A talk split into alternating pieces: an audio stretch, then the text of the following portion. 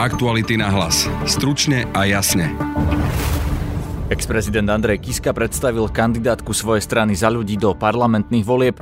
Jednotkou je on, dvojkou Veronika Remišová, trojkou Juraj Šeliga. Prekvapením je na 150. mieste oceňovaný bloger Jan Benčík. Naozaj nechcem prežiť svoje posledné dni v krajine, ktoré by vládla takáto vláda. Súdna rada ani na druhý raz nezvolila predsedu Najvyššieho súdu. Šéfkou justície chcela byť aj súdkyňa Alena Šišková. Tá na dnešnom vypočúvaní citovala časti Kočnerovej trémy, v ktorej sa o nej píše. Doplnili informáciu z trémy, že a nemáš dobré info, dve sú proti. Dodal Sklenka. Šiška má u nás syna a chce ho dostať do talára, je posrata. Tak potom toto, čo si mám o tomto pomyslieť? Dostatok hlasov nezískal ani ďalší kandidát Jan Šikuta. Tá dôveryhodnosť verejnosti v justíciu je, je, je veľmi blízko k zemi a toto ešte, ešte ďalej ťahá, e, ťahá k zemi. Alena Šišková sa okrem iného v súdnej rade stiažovala na podmienky bývania sudcov v byte, kde nemusela platiť nájomné. My sa tam tlačíme v trojizbovom byte tak, že musela, musela jedna súdkynia bývať v obývačke. Nemohli sme pozerať televízor, umakartové nejaké kúpeľne, Počúvate podcast Aktuality na hlas, moje meno je Peter Hanák. Post šéfa slovenskej justície zostáva aj po dnešku oficiálne neobsadený. Súdna rada nezvolila nového predsedu Najvyššieho súdu. Súd tak nadalej riadi podpredsednička Jarmila Urbancová, ktorá kedysi patrila k Harabinovým ľuďom a píše sa o nej aj v Kočnerovej tréme. Ďalšia voľba bude až koncom januára. Dnes totiž neúspel ani jeden z dvojce kandidátov, Alena Šišková ani Jan Šikuta. Súdkyňu Najvyššieho súdu Alenu Šiškovú navrhla doterajšia predsednička súdu Daniela Švecová. Alena Šišková prišla na najvyšší súd priamo z okresného súdu v Topolčanoch za čias Štefana Harabina. Toho podporovala aj v súdnej rade. Obdobie, v ktorom sa uchádzam o tak významný post predsedničky Najvyššieho súdu, je v tejto dobe chúlostivé. Justícia sa stala objektom útoku médií pod vplyvom individuálneho zlyhania sudcov. Vždy som sa chcela stať súdkyňou, ale nebolo mi to umožnené. Pochádzam z robotníckej rodiny, a som na to hrdá. Nemám sa za čo hambiť. Ja som teraz prišla sem, aby som sa prezentovala a ešte predtým, ako som povedala slovo, tak niektoré médiá ma očiernili a diskriminovali, čo budem samozrejme, veď som e, sudkynia, tak to budem riešiť právnou cestou. Bez toho, aby mi dali možnosť niečo povedať, povedali o mne mienku. Ako si môže vlak dovoliť povedať, že ja som spôsobila pád justície s doktorom Harabinom. Ako si to môže dovoliť povedať? Za čo? Však ja, ma, ja tu mám výsledky, ja vám ukážem. Všetky hodnotenia, čo som bola súdkynia, mám výborné. Ro, ro, robím najhoršie a najťažšie kauzy. Šátorovcov, Kočnera som zatvorila. Každý nemôže byť hodnotený ako výborný, alebo môže, keď je taký výborný, môže byť hodnotený ako výborný. Ale veď každý si musí stanoviť nejaké kritériá na to hodnotenie. A keď tie kritériá boli také, že ma hodnotili všetci ako vý, známkou výborný, tak sa mám považovať za, za, nevy, za sudkyňu, ktorá nie je kvalifikovaná, alebo ako neviem, ako tomu mám rozumieť. O Alene Šiškovej sa píše aj v Kočnerovej tréme. Pri dnešnom vypočúvaní ona sama načala túto tému. Pozrite sa, čo máme teraz s tou trémou, ktorá sa odhalila.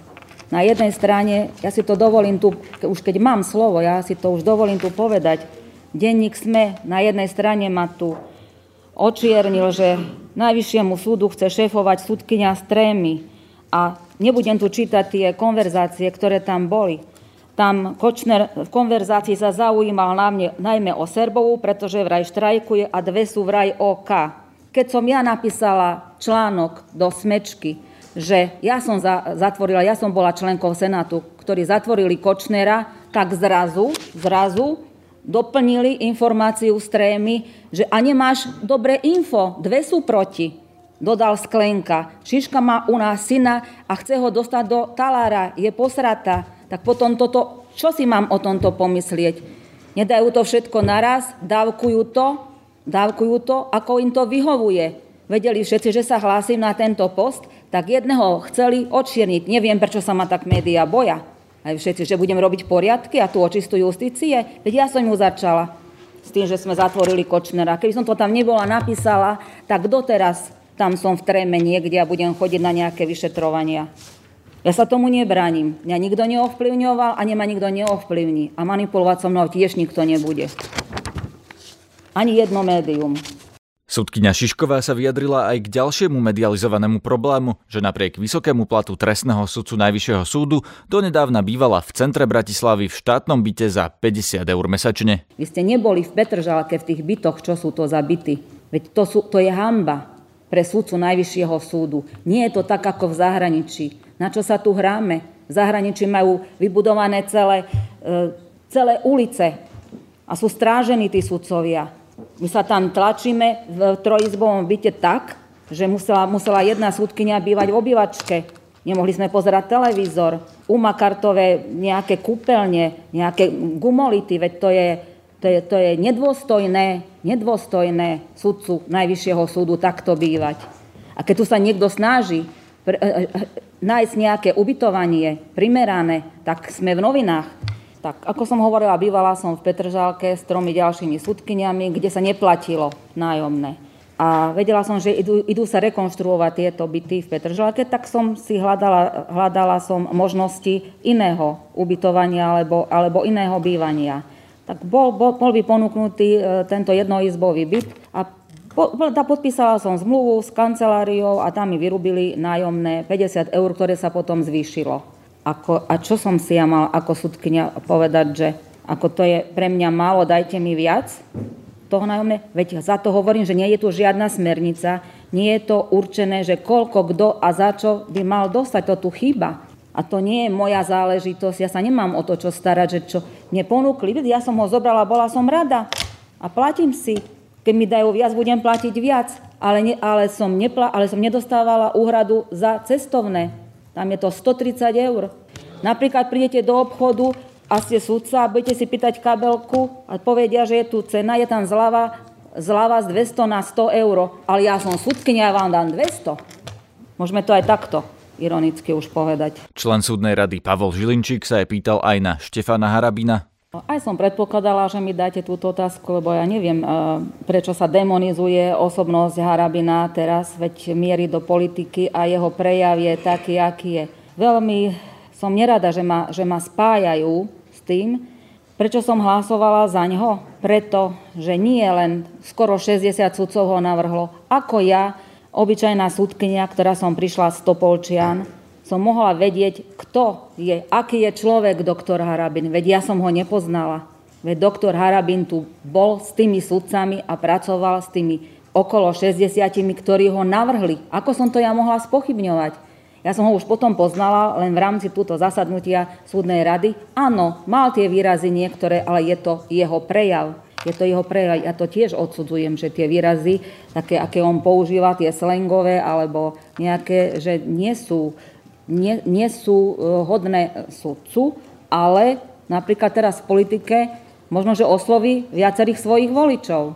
Hm, ako by som teraz postupoval, sa ťažko dá povedať, že ako by som ja teraz postupovala. Ja sa budem pozerať do budúcnosti. Všetko zlé, každý robí svoje chyby. Každý robí nejaké chyby, ktoré aj riadi, aj, aj ten, lebo každý je človek. Tak e, možno, že by som teraz postupovala inak. Alena Šišková nakoniec dostala len dva hlasy.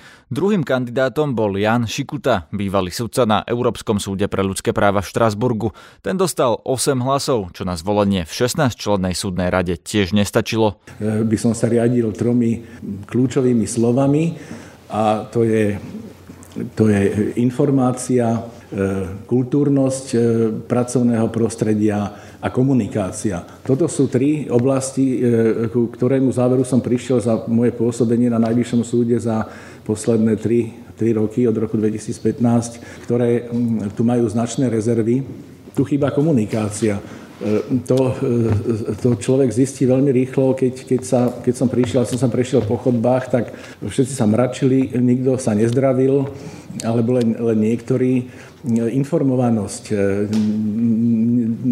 častokrát nám neboli predstavení noví kolegovia, ktorí prišli z iných súdov, alebo asistenti. Asistenti e, nepoznajú všetkých sudcov, len, len možno tých, s ktorými robia v Senáte. Aj Jana Šikutu sa členovia pýtali na sudcov z Kočnerovej trémy. Tieto informácie, ktoré teraz e, sú a týkajú sa e, justície, týkajú sa konkrétnych e, ľudí, to je, to je neudržateľný stav, to je, to, je, to, je, to je bez debaty, pretože to ťaha teda ešte ak má, kam, ale zrejme má, lebo tá dôveryhodnosť verejnosti v justíciu je, je, je veľmi blízko k zemi a toto ešte, ešte ďalej ťahá, ťahá k zemi. To znamená, áno, sú to jednotlivci, ktorí však sú konkrétne pomenovaní a, a a ja by som, e, aby, aby, aby jednoducho to treba konať rýchlo, lebo, lebo keď sa to bude ťahať, tak, tak to, to je len v neprospech, neprospech justície. Ale e, tieto, tieto záležitosti jednoducho sú tu osoby, ktoré majú svoje kompetencie, sú tu e, funkcionári, sú tu aj, aj orgány, pokiaľ ide o disciplinárne nejaké previdenie, tak, tak sú tu subjekty, ktoré majú právo podať disciplinárny návrh a nech potom v tom disciplinárnom konaní nech sú dodržané všetky e, zásady článku 6 dohovoru, to je právo na spravodlivý proces, aby tie osoby boli riadne vypočuté, aby tam prebehlo potrebné dokazovanie a nech sa rozhodne, lebo len tak, keď sa rozhodne, tak, tak sa dá povedať e, e, vinný alebo nevinný. A, a tým, tým končí diskusia potom, lebo, lebo niekto o tom musí rozhodnúť. A, a pokiaľ to dosahuje intenzitu, alebo je tam podozrenie intenzity teda viac ako, ako, ako disciplinárneho prevedenia, tak potom zase skutočne sú tu orgány činné v trestnom konaní a tak ďalej. Ani jeden z dnešných kandidátov sa už do najbližšej voľby prihlásiť nemôže. Môže sa však prihlásiť Jana Bajanková z prvej voľby, ktorej naposledy na zvolenie chýbal jeden hlas. Aktuality na hlas. Stručne a jasne. Kandidátku momentálne preferenčne tretej najsilnejšej strany za ľudí povedie do februárových volieb ex-prezident Andrej Kiska. Na prvom mieste asi veľa prekvapenia nie je. E, uchádzal som sa o pozíciu volebného lídra. Dvojka, pani Veronika Remišová, prvá podpredsednička strany. Neunávna bojovnička proti korupcii, človek, ktorý zachránil Slovensku stovky milióny eur. Trojka, Juraj Šeliga. Juraj Šeliga, mladý právnik, ktorý stál za organizovaním protestov za slušné Slovensko. Štvorka, Janka Žitňanská. Janka sa venuje po dlhodobo, dlhé roky pomoci najslabším, handicapovaným. Peťka, Vlado Ledecký, starosta z Piského Hrhova, e, kde sa chodia pozerať politici a novinári z celého sveta. Šestka je Michal Luciak. Michal, ktorého ambíciou je zmeniť volebný systém tak, aby každý človek vedel, kto konkrétne zastupuje jeho región parlamentu. Sedmička. Mária Kolíková. Mária má kompletne pripravenú reformu justície, justície, ktorá práve aj v dnešných dňoch sa ukazuje, akej obrovskej nedôvere čeli našej spoločnosti. Osmička je primátor Vlhovca, Miro Kolár, ktorý je zároveň aj viceprezidentom Únie miest Slovenska. Deviatka je Tomáš Valášak, veľvyslanec, špičkový diplomat, expert nielen na medzinárodnú politiku, ale aj obranu. Desiatka je Marek Hatas. Na hodnotenie kandidátky sa politologičky Anety Világi pýtala Denisa Hopková. Na prvý pohľad to vyzerá pomerne silná kandidátka s tým, že ide o novú stranu, mimo parlamentnú stranu a predsa vlastne v tej prvej desiatke máme bývalého prezidenta a máme dve bývalé poslankyne Národnej rady. A dnes jedna z toho potom bola europoslankyňou a máme tam troch top ľudí zo samozpráv, to znamená, že e, dvaja sú tam primátori, jeden je starostom obce a potom tam máme ďalších pomerne známych ľudí, ako je napríklad e, Juraj Liga alebo Tomáš Valašek, aj keď uznávam, že oni musia byť uh, známi úplne uh, v každej jednej dedine a domácnosti, ale z hľadiska toho, ako už pôsobili vo verejnom, um, verejnom priestranstve, tak sú to vlastne odborník, je teda je odborník na medzinárodné vzťahy a druhý uh, sa prezentoval ako občanský aktivista, ktorý získal uh, si vlastnú reputáciu. Objavili sa tam mená, ktoré vás možno zaskočili, prekvapili? Najvyššie priečky sú obsadené ľuďmi, o ktorých už dlhšie bolo známe, že vlastne zvažujú vstup, alebo že teda sa naozaj stanú členmi strany a budú kandidovať za danú stranu. Z tých ostatných možno, že pre mm, ľudia, alebo aj pre mňa môže byť zaujímavý možno Jan Benčík, ktorý vlastne doteraz ako keby zdoroval vstupu do politiky. Keď som sa dozvedel, že na kandidátke Kotlebovej ľudovej strany naše Slovensko bude mať Milan Mazurek, pravoplatne odsúdený za rasistické prejavy číslo 150, zobral som to tak trochu ako výzvu. Ponúkol som strane za ľudí možnosť a ochotu kandidovať na jej kandidátke z rovnakého miesta. Po najbližších voľbách sa objavili úvahy o tom, že extrémisti by už nemuseli byť len pre niekoho smiešno a pre niekoho možno nebezpečnou skupinkou Národnej rady Slovenskej republiky, ale mohli by sa stať súčasťou vlády Slovenskej republiky. Nechcem, naozaj nechcem prežiť svoje posledné dni v krajine, ktoré by vládla takáto vláda a nechcem, aby v takej krajine žili moji synovia a hlavne moji vnúci. Keď sa teda pozrieme na tú kandidátku a na ľudí, ktorí sú v strane, je to podľa vás skôr konzervatívna či liberálna strana? Na toto sa veľmi ťažko hľadá odpoveď, a pretože napriek tomu, že ide o známe osobnosti, doposiaľ um, len máme len málo indícií. Uh, my vieme, že napríklad Jana Žitňanská pôsobila predtým v strane KDH, odtiaľ to odišla do Novy.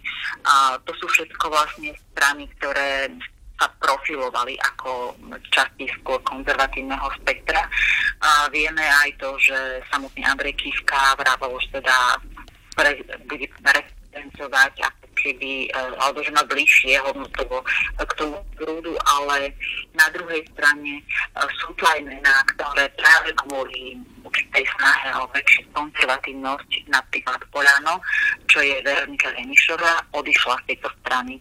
A, takže nemyslím si, že by sa strana za ľudí išla profilovať vyslovene na, na tej osi konzervatívno-liberálnej, vyslovene len ako konzervatívna strana, skôr s tým zložením hovorí o, o takej umiernenosti z, tomto, z tohto pohľadu.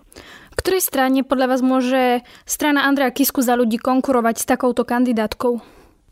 Už dlhšie sa vlastne hovorí o tom, že strana za ľudí spolu a s, so stranou spolu PS, taktiež so stranou SAS alebo aj Olano sú strany, ktoré ako keby lovia v tom istom rybníku medzi veľmi podobne, podobnými voličmi, pokiaľ ide o niektoré aspekty, podľa ktorých si vlastne ľudia vyberajú svoje politické strany a, a mierne alebo jemne sa odlišujú práve na tie spomínané línii, ktorú ste už načrtla, to znamená na nejakej kultúrno-hodnotových orientáciách. A, takže toto očakávam, že budú naozaj aj, aj a, tie toto pole a, potenciálnych voličov, kde, kde budú medzi sebou konkurovať. A, a istým spôsobom samozrejme do toho zapadá aj KDH. Má podľa vás strana s takouto kandidátkou šancu vyhrať voľby? Nemyslím si, že naschádzajúce voľby skončia víťazstvom za ľudí v zmysle, že bude tou stranou na prvom mieste. Na druhej strane si myslím, že tá kandidátka má šancu ju ešte posilniť ako politickú stranu vzhľadom na momentálne preferencie a taktiež si myslím, že v, konečnej, v konečnom dôsledku, teda po voľbách a po následných rokovaniach um, môže strana pôsobiť ako, ako úspešná vo voľbách. Mm-hmm. Keď sa pozriete na tú kandidátku, vidíte tam nejakých adeptov na, na post nejakého ministra, na nejaký rezort? je tu viacero odborníkov, ktorí sú spájani s konkrétnym rezortom. Ak by som mohla menovať, tak popri napríklad Márii Kolníkovej, ktorá vlastne už pôsobila v roli štátnej tajemničky na ministerstve spravodlivosti a dokonca ešte často hovorila aj o tom, že nahradí Luciu Žitňanskú v pozícii šéfky rezortu, tak eh, to si určite viem predstaviť ako človeka, ktorý by mal tie skúsenosti a schopnosti viesť rezort. Máme tu napríklad Tomáša Valašeka, ktorý je diplomat, zahranično-politický expert, zároveň pôsobil v riadiacej manažerskej funkcii na našom zastúpení v Bruseli, čiže opäť je to niekto, ktorý predpoklady takúto funkciu zvládnuť. A takisto sú tu ďalšie Miroslav Kolár, ale aj ostatní primátori alebo, nové, no, alebo starostovia, ktorí majú aj manažerské schopnosti. A pán Kolár navyše zriadil viaceré, viaceré podnik, teda viaceré organizácie, nielen, nielen primátorčil. A čo to môže signalizovať, ak Andrej Kiska dá do prvých desiatich pozícií práve troch primátorov? No je si potrebné pozrieť aj to, že sú to za primátory a vlastne každý jeden z nich bol popri svojom výkone funkcií v samozpráve aj veľmi výraznou osobnosťou v rámci takého občianského aktivizmu. Čiže či už Vladimír Ledecký ako, ako starosta obce zároveň pôsobil ako človek, ktorý priniesol do tej svojej mier, miestnej komunity zmenu, čo sa týka spolužitia Rómov a slovenskej väčšiny čiže pôsobil ako rol, rolová, rolový model pre, pre, iné, pre iných starostov. Keď sa pozrieme na Miroslava Kolára, tak popri tom, že pôsobil ako primátor Hlohovca, on pôsobil aj v rámci uh, mimovládnej sféry, vydal kopec kníh, pôsobil v, uh, v médiách, čiže opäť iné skúsenosti. A takisto Marek Hatas, ktorý je tom, že je primátorom Nitry vlastne pôsobil aj taký občianský aktivista v tom regióne. Uh-huh. Čiže to treba naozaj cez, takúto, cez takú, takýto filter pozerať sa na tie mená. Počúvajte nás aj zajtra, nájdete nás na Spotify a v ďalších podcastových aplikáciách a nezabudnite si vypočuť aj náš ranný podcast Ráno na hlas, ktorý má vo všetkých aplikáciách svoj vlastný kanál. Všetky naše podcasty na jednom mieste nájdete na Spotify pod názvom Podcasty Aktuality.sk a aj na webe Aktuality.sk lomka podcasty. Na dnešnej relácii sa podielala Denisa Hopková. Zdraví vás Peter Hanák. Aktuality na hlas. Stručne a jasne.